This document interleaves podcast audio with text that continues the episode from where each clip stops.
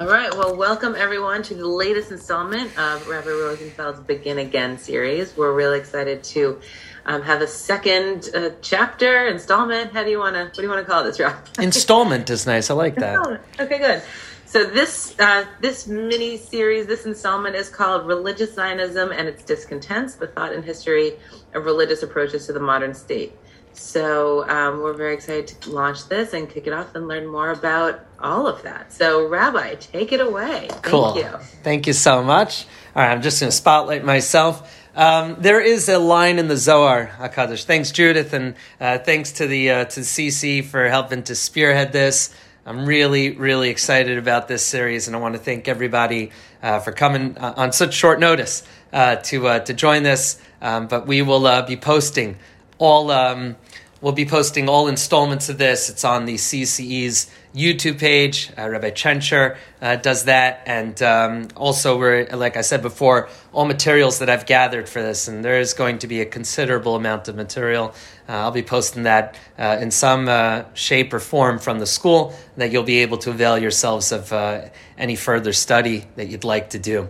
Um, the Zohar Hakadosh, a foundational Jewish mystical text has a description of the way that people think about God. And it quotes, uh, it's really a verse from Mishlei, but it might be more familiar to you from Eshet Chayil, the song traditionally sung uh, by Jewish husbands to their wives on Friday night. It says, Noda Basha'arim Ba'ala. Uh, Noda Basha'arim Ba'ala, her, her husband is known, is known in the gates.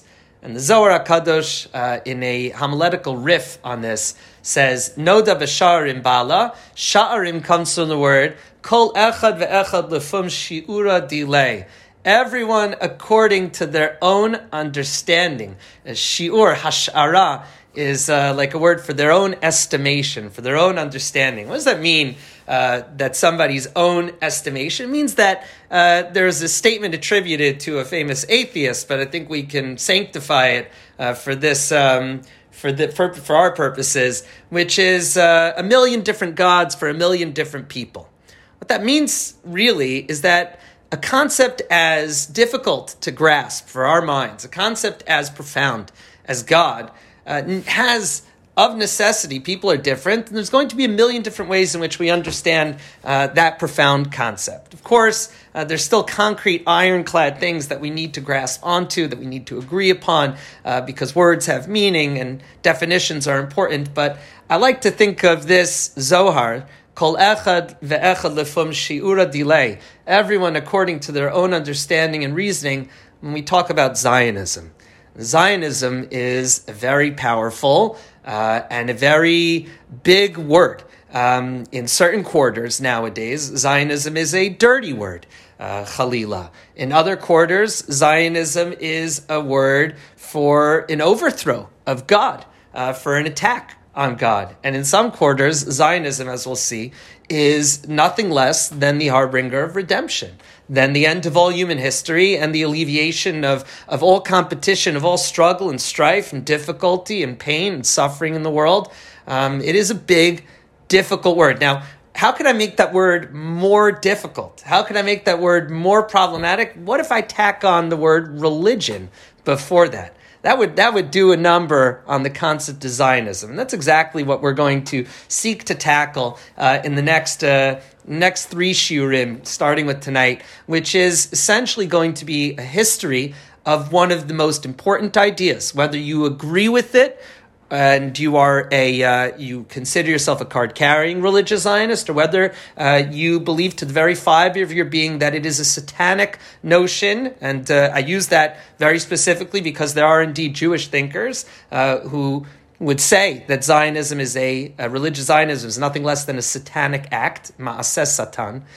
Whether you are vehemently against it or whether you're completely for it, uh, religious Zionism, the concept of Zionism, is something that cannot be ignored in the story of Jewish history in the last 200 years, especially in the last century. Uh, and it's one that we are still grappling with to this very day, seeking to define, seeking to understand, and uh, seeking, to, uh, seeking to know what the future holds for this very important concept. So I thought uh, in a Begin Again series, we started with an introduction to the Talmud in the last series uh, it's really important to go back to first things. we talk about our school. Uh, by Cultural Hebrew Academy, we talk about our, our synagogues in the area as being Zionist institutions, believing in Medinat Yisrael. Uh, we say uh, the Tfilah L'Shlom Medina, and we say in the Tfilah L'Shlom HaMedina the prayer for the welfare of the state of Israel, Reshit Tzmichat Geulatenu, the beginning of the flowering of redemption.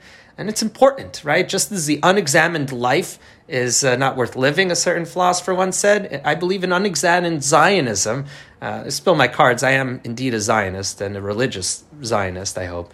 Um, but it, in unexamined Zionisms, I think one, uh, hopefully it's, it's worth still having, but I think that's Zionism bereft of the meaning with which the concept uh, must contain, especially in the face of such opposition nowadays. So that is a short introduction, and uh, hopefully through these shiurim, uh, we'll walk away with a far deeper, more nuanced, more profound understanding of what it means to call ourselves religious Zionists. And if you don't call yourself religious Zionist, at least understanding that which it is uh, that you are opposed to.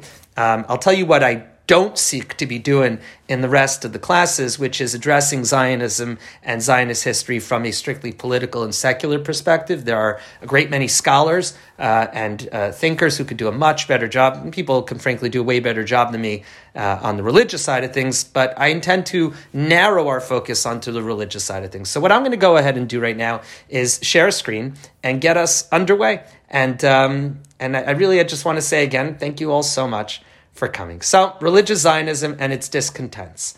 Um, and I'm channeling, uh, you know, Freud with that title. Um, Civilization's Discontents, a great book that I could recommend. Um, so, session one is Theory and Beginnings, Growth and Opposition. So, we're going to start off with a picture, and there's going to be a lot of pictures over here. And you can notice in the background, there seem to be. Um, seem to be a bunch of barns in the background. It's black and white. You could tell that it's old. And you see an odd mix. And I thought that this was such a wonderful picture to start off with for a number of reasons.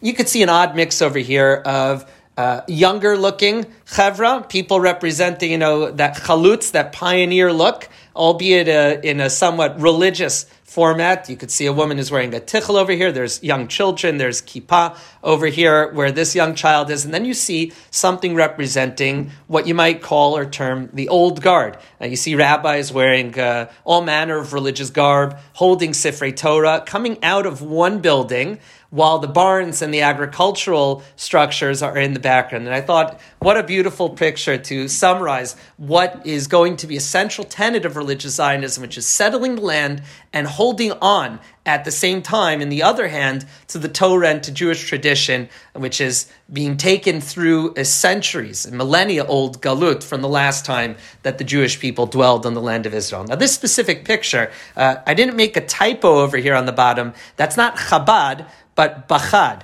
Uh, Bachad is Brit Chalutzim Datiim, which was one of the uh, er, very early religious Zionist organizations. Most of them youth movements, as all revolutionary movements uh, usually, not all, but usually are. And these are Chalutzim in the background. Pretty much everybody here is a Chalutz. In the Hachnasat Sefer Torah in Kvutzat Rodgas in Petach Tikva, 1936. Now, of course, 1936 on the uh, just in Europe in another continent is the harbinger of an incredibly dark time for the Jewish people. And um, their co religionists in the land of Israel are. Are, are going through the first steps of what is going to be an incredibly redemptive and bright time in Jewish history. Now, Kvutzat Rodgas is a very interesting one. It was started by, like we said, Brit Chalutzim Datim, which was a German Jewish group. Uh, they were also known as Kvutzat Yavne. You might be familiar with their pickles or olives nowadays, um, or you may have heard of uh, Kibbutz Yavne, where the yeshiva Kerem Yavne is. Their stated goal was to learn Torah and there's some beautiful images of them learning Torah together and to work the land.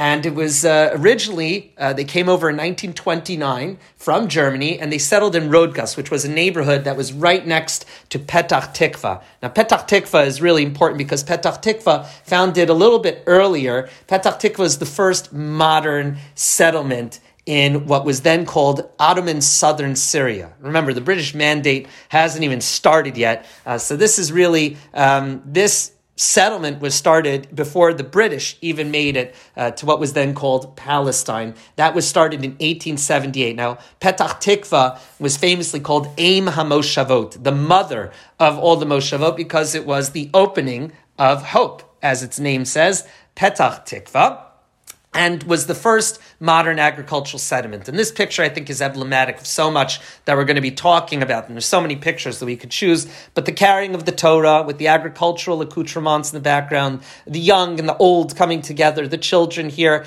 and the smiles. And I would almost see uh, on, on people's faces, if you could even see there's a smile and also a bit of trepidation and a bit of looking towards the future that I think religious Zionism uh, really represents, at least in, in my estimation and imagination.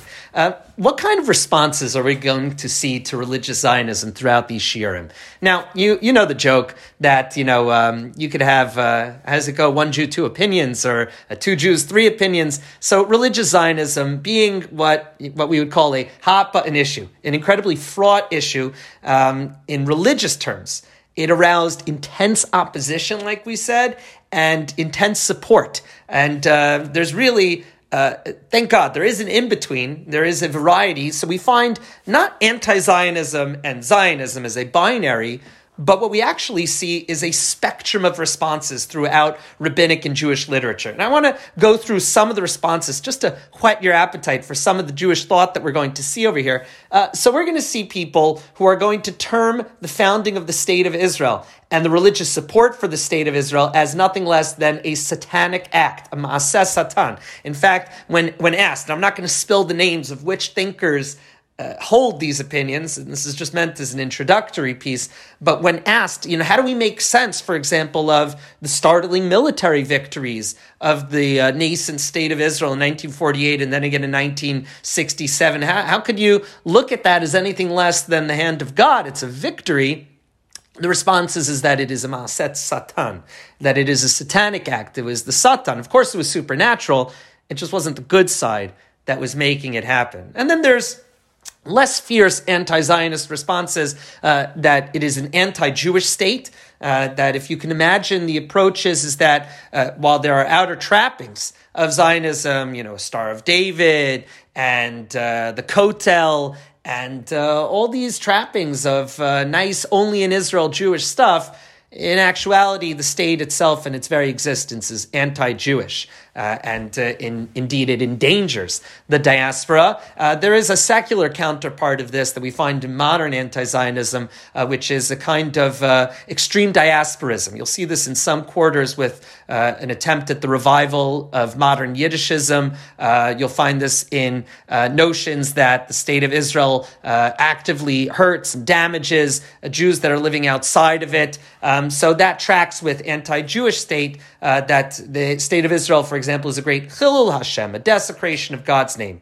And then there's people who contend, they'll call it the regime of Israel, they refer to it in, in euphemism, much like, for example, the, um, the, the um, what's it called, the Arab uh, Congress, uh, the, the, uh, the Arab League uh, calls it, uh, they refuse to recognize the name of Israel. Nowadays, things have changed a lot in the political realm in the Middle East, but uh, you would refer to it as the Zionist entities. So you'll find uh, Jewish thinkers referring to it in the same way. Then we start to approach the neutral, non Zionism, uh, not anti, not for Zionism, but it's a state ruled by the Jews. It contains zero religious significance whatsoever. Uh, notions of the state of the Jews. All these, by the way, are quotes from Jewish thinkers that we'll encounter.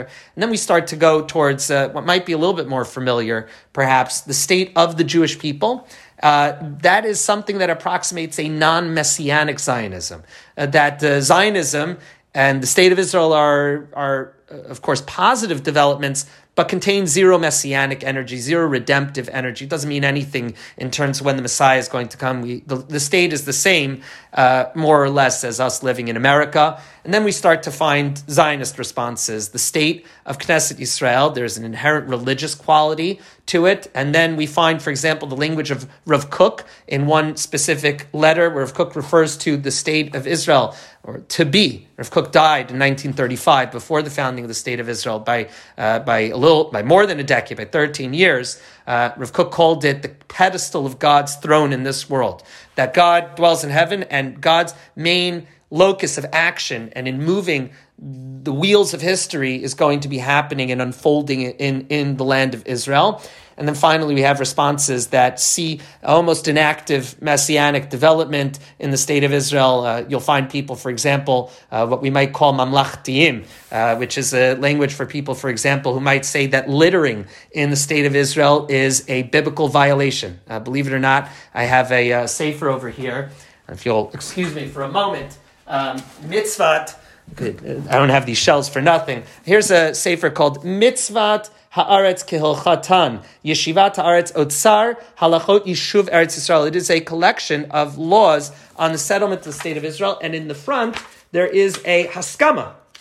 There is a rabbinic approbation from the late Rabbi Mordechai Eliyahu, and Rabbi Mordechai Eliyahu writes, uh, referring to a specific comment of the author that it is possible that if we would believe that the state of Israel is indeed a divine state, then littering uh, would be a, a, violation, a desecration of God's name. Or you'll find people who say that jaywalking is, uh, you know, because you're violating the laws of the state, and the state is the representative of God in the unfolding of redemption, that something as simple as jaywalking is a Torah violation. So uh, that's just some of the ramifications of these kinds of approaches and these kinds of thoughts. And what you see on this spectrum is that nobody could ignore it. It was so big and it was such a massive development that either you are completely against, and I think the people that fall into these categories, it's almost like thou doth protest too much.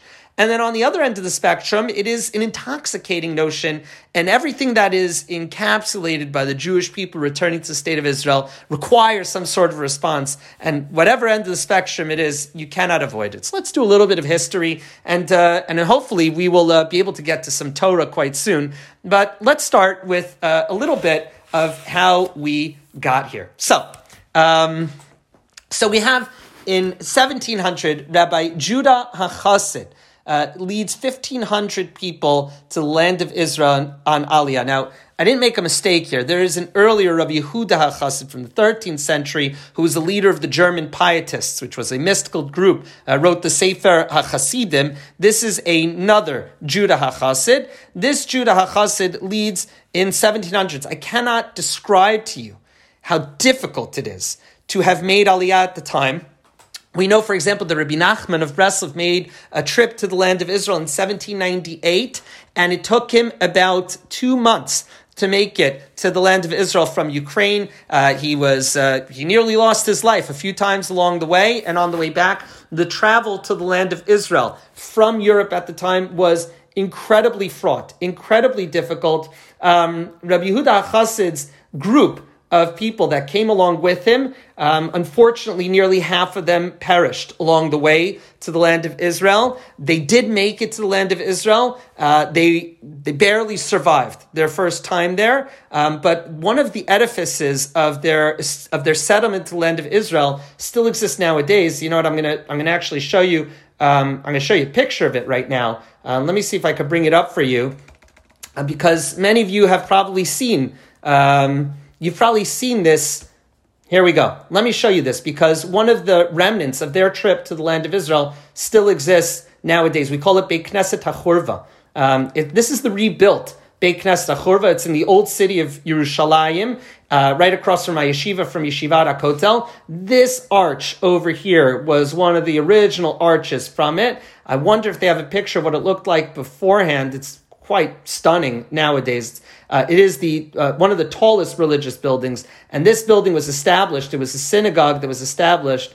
Uh, here it was destroyed by the Jordanians in 1948. This is what it looked like beforehand. This is what I remember it. The only thing that was left was this arch, and that was a synagogue that was established by Rabbi Yehuda Chassid and his followers uh, when they when they came to the land of Israel. And that aliyah was uh, unfortunately um, fraught with tremendous suffering and tremendous, um, tremendous problems. Uh, however, uh, it was representative of one of the first efforts and a sign, really, of what people were willing to do in order to make it to the land of Israel. Let's move along a little bit. Um, there's an article, if you want to read, in Commentary Magazine. It's behind a paywall now in, in uh, of August 1948. I give a drush on this in Lincoln Square Synagogue. Uh, it's called Cedars of Lebanon, and it is a diary, the recollections of one Rav Gedalia of Siemiatycze, who is a follower of Yehuda Chassid, uh, who describes how he passed away in, uh, in the second year that they had been there, and he describes uh, their sufferings. And the next major aliyah to the land of Israel at the time is in 1777. Uh, little, about 75 years later, Rav Menachem Mendel of Vitebsk, he moves with his followers to Tzfat, to the holy city of Tzfat in the north of Israel. And later on, they're forced to move to Tiberia. Uh, there are many remnants of their settlement. Rabbi Nachum Mendel Vitebsk is an extremely important character in Jewish history. He is, of course, the main talmid, the main student of the main student of the Baal Shem Tov. Uh, he's a talmid of the Magid HaGadol, the Magid of Mezrich, and he brings a group of followers to Israel, again, under great suffering and great duress. It is this community uh, uh, along with sort of Avram Kalisker, another great early Hasidic leader that Rabbi Nachman links up to uh, when he makes a travel about 20 years later to the land of Israel. Um, I'll, I'll, just say, Rabbi Menachem Mendel Vitebsk is really important because um, they suffered through. I sorry that I keep sharing, but I love seeing everybody. They suffered through a terrible cholera outbreak. Um, I believe it was in the 1780s. I don't know exactly what, what year. And in the Sefer Pri Haaretz, which is a collection of the Torahs of Rabbi Nachum Mendel of Vitebsk, in the back there are a number of letters. And uh, if you uh, feel free to reach out to me, I'll show you the letter. This is just parenthetical. It is uh, this is a ridiculous thing, actually. Um, just the way in which history rhymes. They have a cholera outbreak and they are forced to quarantine. And he, we have the letter extant from Rav Nachum Mendel of Vitebsk, and he writes, and, and get this, he says, it was, it was around Purim time. He says it was Shushan Purim. It was Shushan Purim in 1780 something that they were forced. He says, "Va'anochi behezger." I am in quarantine, and they were forced to go inside their homes in Tiberia in, in, in late 18th century Israel. And he writes that eventually we started davening in our courtyards. We held a quorum for prayer in our courtyards. Get this. And he says, and, and Baruch Hashem, after Pesach, after Shavuos time, we were able to start coming out. Now, I, I mean, I don't know, you could do with that what you want, but it's a remarkable letter. It is extant. If I was a better teacher, I would have had it ready to show you, although it is a total side point uh, to our purposes right now for the discussion history of religious Zionism except for the fact that you can understand a little bit of the suffering and the sacrifices that were made by these leaders, by these rabbinic leaders, and their communities in the settlement of the land of Israel. It is, uh, it is inescapable and, and, unavoidable that their settlement of the land of Israel had a decidedly messianic uh, undertone. Of course, the, the Rebbe of the Rebbe of the Pri Tzaddik, uh, the Baal Shem Tov. One of the only extant writings that we have is that the Baal Shem Tov has an explicitly messianic text, the Igeret HaBesht, the letter of the Baal Shem Tov, talking about the fact that when Chassidut, when his teachings are expressed, when they are expressed in public and spread, that will be uh, the harbinger of the messianic redemption. Now, it must have been an incredibly heady thing to bring that to the uh, to the land of Israel. So that's That's from Menachem Mendel Vitebsk. Let's continue on in history. Uh, a little bit later, we have the first Perushim who leave the city of Shklov for Jerusalem and Sfat. Now, I want to pause for a second and point out that leaving aside Rav Yehuda Chassid and his ill-fated aliyah, what we have the first two religious aliyot that go to the land of Israel, we have Chasidim and then we have Mitnagdim. We have students of the Vilna Gaon the Aliyah of the Gaon's disciples is also one that is explicitly messianic. They are going to Israel in order to bring the Messiah, in order to bring the Mashiach. And uh, Dr. Ari Morgenstern of the Hebrew University, he has a book that's published, a wonderful book that's published by Oxford University Press called Messianism, Hastening the Redemption, Messianism, and the Resettlement of the Land of Israel. And then he also has a book, a little bit more of a popular version of his doctoral dissertation, which is the Gaon of Vilna and his Messianic vision. He calls this, the Gaon of Vilna dies in 1797, of course. Um, at least in popular understanding, the great antagonist of the Hasidic idea, but at least on this point, they agreed the importance of the settlement of the land of Israel, even at great personal risk and, and duress. And um, the followers of the Vilna Gaon, they settle, and they eventually they end up in Yerushalayim. They're called the Prushim. Prushim means that they are separatists, religious separatists, and uh, they establish communities that even uh, remnants of them remain uh, somewhat distinct and different to this very day. Dr. Morgenstern calls this the real first aliyah.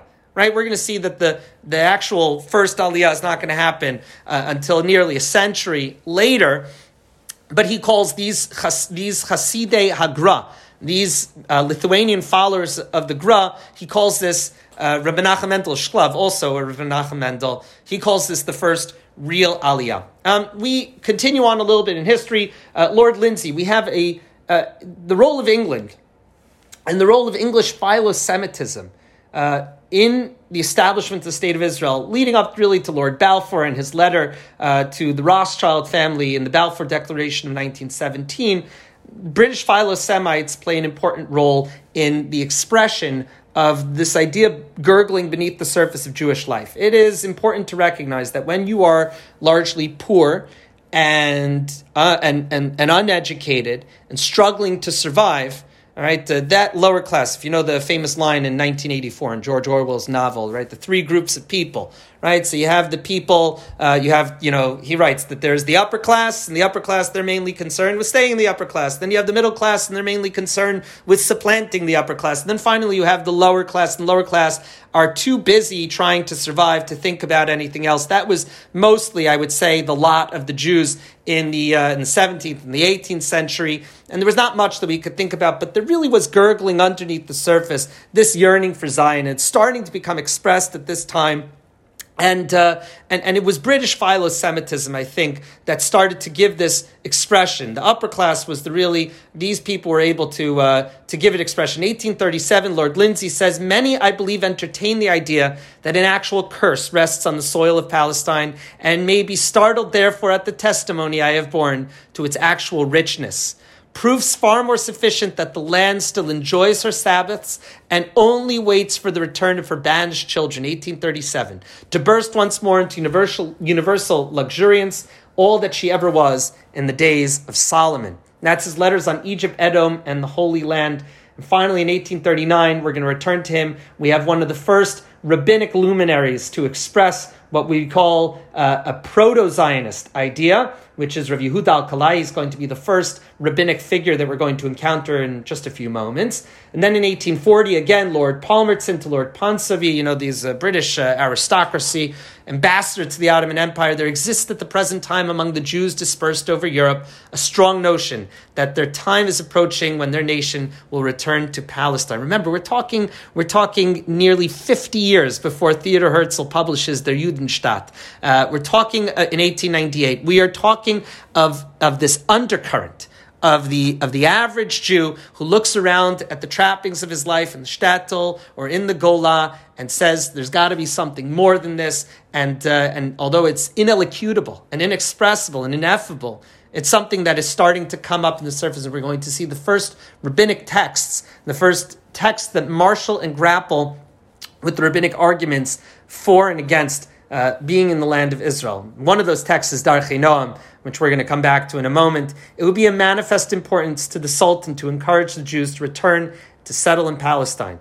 And then we have Mishkenot Sha'ananim, is the first neighborhood of the new Yishuv built outside the Jerusalem walls. Let me see if I could share with you a picture of Mishkenot Sha'ananim, like cycling between all these pages because there's so much uh, nice stuff to share with you. Um, let's see if we could show. Here we go. Um, this is Mishkenot Sha'ananim. Mishkenot Shananim, also known as Yemin Moshe, named after the person who built it, its benefactor, uh, Sir Moses Montefiore, Sephardi Tahor, who we're going to encounter in a moment, one of the most instrumental figures, uh, not only in the establishment of the State of Israel, but believe it or not, I learned in the abolishing of slavery in the British Empire. The British Empire abolished slavery uh, long before, many decades before uh, the U.S. abolished slavery. Uh, and part of the reason that they were able to do so was that the remuneration, the compensation for former slaveholders was uh, loaned to the British government by two Jewish individuals, uh, by the Rothschild family by Sir Edmund Rothschild and also by Sir Moses Montefiore, who was a very important banker, and they played a pivotal role in the abolishing of slavery in the British colonies. And this is the famous windmill. And I guess just to orient you, just at a site over here is the Inbal Hotel. So that is uh, that is Mishkan Shananim Yemin Moshe. That is. Um, that is, uh, that is, I guess, one of the lasting. I mean, we see the we see the remnants of, of these great individuals and their contributions to the founding of the state of Israel um, already at this time in 1861. Let's move on to the next part of the history. And uh, I see that I'm already uh, biting off more than I can chew. Baruch Hashem, we have more time to uh, be able to learn this. I mean, this stuff is, I think, so important. Uh, then the Chibat Zion movement, the Chovevei Zion movement, the rabbinic, um, rabbinic posturing for a natural return to the land of Israel through normal and natural political constructs comes with its most forceful uh, writer at the time, Tzvi Hirsch Kalischer. Tzvi Hirsch Kalischer, uh, we're not going to talk about right now, we're going to talk about a little bit later. 1865, uh, Rav Kook is born in Griva in the Russian Empire. He's going to become really important. I'll just say one thing about Drishat Zion. There's so much to say about everything here. And Drishat Zion uh, contains very interesting document in which Tzvi Kalischer implores um, implores the Jewish community to get the funds together to purchase Har Habayit from the Ottoman Caliphate in order to be able to bring the Korban Pesach, the Korban Pesach on Har Habayit. Uh, if you want to read a wonderful book about it, Professor Jody Myers at the University of California uh, wrote her doctoral dissertation on the attempt to restore sacrifice to the land of Israel in 1862. The Chovevei Zion movement establishes its first Moshavot in Palestine. 1878, Petach Tikva is established, and you could feel history sort of starting to speed up a little bit over here. And the ball is really rolling until we have the very first Aliyah Baron Rothschild begins to buy land in Palestine, and the first Aliyah begins. The first Aliyah is also known as the agricultural Aliyah. It lasts from 1881 to 1903. It's mostly Eastern European and Yemenite Jews about 25 to 35,000 first come. Not all of them stay. It is extremely difficult. There is malaria. The land is not particularly arable. Uh, it is not favorable living conditions for settlement, especially for Eastern European Jews. We're not used to such things. But it is the, considered the first major attempt at the settlement of land of Israel by Jewish people. And then in 1896, a Austrian journalist by the name of Theodor or Benjamin Zev Herzl uh, rattled by the Dreyfus affair, rattled by a series of pogroms, the Kishinev uh, and and riots, not Kishinev, uh, and riots in Eastern Europe and in France, publishes a book uh, arguing for the establishment of a Jewish state, der Judenstaat, and establishes the first Zionist Congress in Basel in 1897.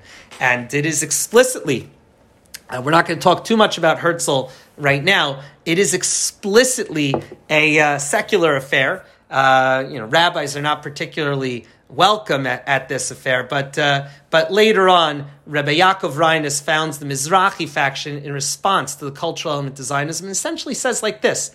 We've already been writing books since 1862. Even beforehand, 18 years before Der Judenstaat, Rabbi Kiva Yosef Schlesinger writes a book which basically outlines what it might look like to have a state for the Jewish people in the land of Israel. He was not an Austrian journalist. He was rather a uh, he was rather a student of the Chassam Sofer. And he writes, you guys want to see something really, really cool? Can I, can I show you, can I show you guys something really cool? Check this out. So in my, in my, um, I'm just going to try not to lose the thread of all the different screens I'm sharing with you because uh, there's so much cool stuff and I also don't want to give you whiplash, but let me show you something amazing. This is a Sefer.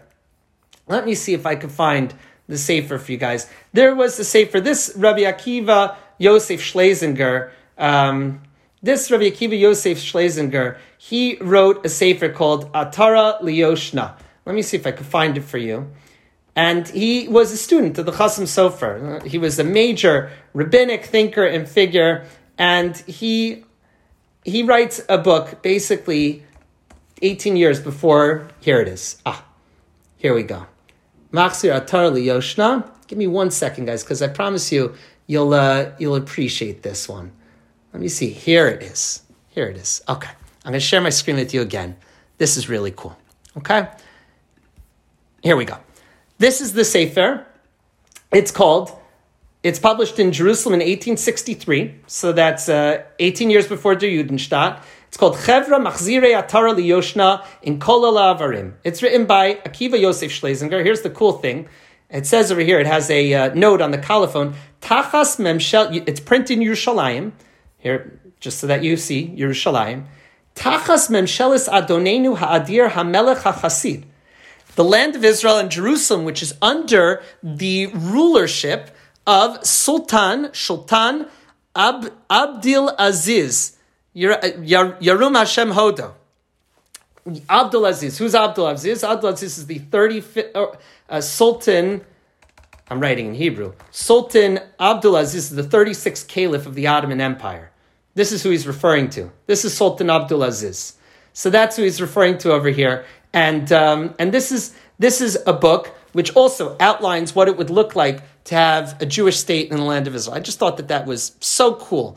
Um, and we have already this, this uh, clamoring for religious element to be part of the Zionist Congress. So Rabbi Yaakov Reines, uh, a Lithuanian rabbi, a student of Volozhin, uh, a rabbi of, of serious learning, he founds Mizrahi a faction. Uh, he dies in 1915, and this is in the Fifth Zionist Congress. This is the first element of religious Zionism that now has uh, a place at the table with secular Zionism. Many people are not happy with it because you know what are these? Uh, what is the old guard doing here? Uh, but Rabbi Reines was. Um, person who corresponded with Herzl. In 1893, he already proposed with Rosh Mohilever, another rabbi, a member of the uh, of the uh, of the Chovevei Tzion movement. Uh, they decided that they wanted to establish a settlement in Palestine that would synthesize Torah and labor, what they called a merkaz ruchani, a spiritual center, or in short, or a portmanteau of that,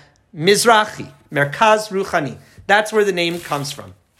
Uh, the second aliyah begins in 1904. 1917, Lord Balfour writes the Balfour Declaration, and um, you're going to see. Uh, I see the questions starting to come in the chat. Very good. One moment. Let's just finish the timeline. Let's get the history a little bit out of the way. The Balfour Declaration, 1917, outlining a British approval uh, for the mandate, for the notion, a notional approval for uh, Jewish dominance and governance, self governance the land of Israel.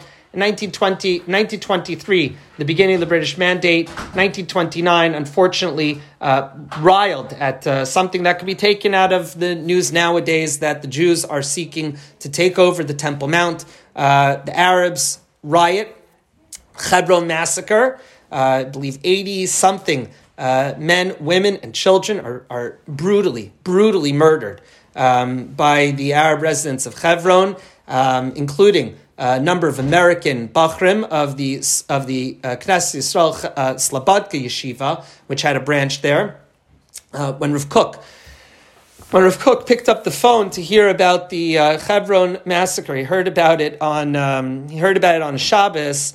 Uh, they say Rav Kook fainted and that was the beginning of the end. Rav Kook dies uh, less than six years later. Um, Rav, Kook, uh, Rav Kook's contemporaries, biographers say that this was the beginning of Rav Kook's demise, uh, hearing what had happened. Uh, it was not just in Hebron, but it was in Jerusalem, it was in Sfat, a terrible, terrible massacre that was, um, that was uh, at least initially, the Jews were not protected by the British uh, mandate forces, and they only came in afterwards to stop uh, the, the rioting or to protect what was left. And uh, all the way on the other side, not on the other side of the world, but uh, in Europe, the Nazi Party wins 18.4% of the vote for the Reichstag. And in 1948, we have the Declaration of the State of Israel. This is the uh, this is this is a broad sketch of the history of religious Zionism, and I want to maybe for the rest of the evening tonight take a look at one of the first figures, one of the first important figures in religious Zionism. But first, a question from one of our listeners: When does religious Zionism overtake secular Zionism as the most prominent type? Now. That's a big question. It's a rather loaded question. Uh, I, I think that we're going to try and address the, how religious Zionism came to be seen as a very dominant stream of Zionism the way it was expressed, which was not always so. Zionism, uh, at least political Zionism, was mostly a secular affair. Uh, the first far, the first four Zionist congresses did not even have a religious faction, uh, and it was sometimes avowedly secular. We have the new Hebraist uh, movement, and we have uh, we have an anti-religious uh, but a Jewish flavor of the state in the beginning. Um, and uh, nowadays we find a landscape where, for example, you know something like uh, I think something like fifty percent of the junior officers in the in Tzahal and combat units are, are wearing kippot srugot, some crazy number like that. I, I would say let's table this question and, and, try and arrive at it from a rather oblique way. You cannot point to a particular date when religious Zionism overtakes it, but what we can point to is the developing of a way of thinking which religious Zionism becomes uh, a crucial, an important foundational aspect of what we consider Zionism to be nowadays? It's an excellent question. Uh, I don't have too much time left, so let's take a look at our very first source. And uh, we're going to end with this tonight, even though um, I have about six more slides that I'd want to go through tonight, but I hope, I hope that that's okay uh, with you all. The first source that we have uh, is going to be talking about Chovevei Tzion and the Shivat Tzion movement. We can divide like we saw the spectrum of approaches, we could divide religious Zionism into two camps. We have the passive messianic camp and we have the active messianic camp. The passive messianic camp, as we'll see, is one that believes that the job of Jews since the destruction of the temple, at least in the messianic sphere, is to sit tight and uh, to not rely and to certainly not partake on any political processes or any worldly natural processes, including war, including diplomacy, including uh, economic um, purchasing of land, anything like that, that is not part of the role of Jews nowadays. It is not something that we are meant to do. In fact, it is sinful to do so. Rav Alkalai and the members of the Chovevei Tzion movement represent the other end of thinking, which is that Zionism, religious Zionism, is about active messianism at its very core. Uh, here's a picture of Rav Alkalai. Um, I'll just show you very quickly. That picture is usually, it's usually, the picture usually just appears like this. It's really a picture of him and his wife Esther, um, but we'll get back to that in a moment. And Rav Alkalai wrote a sefer Goral Hashem, and Sefer Goral Hashem, let's talk about Rav Alkalai for, for a second. He was a Sephardic rabbi. Um, he was a rabbi in Zemlin, which is a suburb of Belgrade in, in, uh, in Bosnia. And he lived in, he was a rabbi in Sarajevo as well and he died. He made, he managed to make it to Yerushalayim. He died in Yerushalayim in 1878, and he corresponded extensively with one of the wealthiest Jews in the world at the time, who we've already mentioned, Sir Moses Montefiore. So we're just going to look at one last uh, one last source over here. I'm already over time, and I apologize for that, but bear with me for a moment or two. Just before this Sefer Goral Hashem, it should be pointed out that. Uh, that Rav Alkalai wrote a sefer called Minchat Yehuda. Minchat Yehuda was a, an ode, a panegyric to two Jews, to Montefiore and also to uh, Crémieux. Was a Jew who was the minister of justice in the Second Republic of France and who saved, both of them saved the Jews of Damascus from a blood libel. Some scholars actually assert that Herzl's grandfather, uh, one Simon Loeb Herzl, attended his synagogue in, Zem, in Zemline and and actually was influenced deeply by the Zionist, proto-Zionist ideas that Rav Alkalai had. Uh, the Sefer Goral Hashem was published in Vienna in 1857.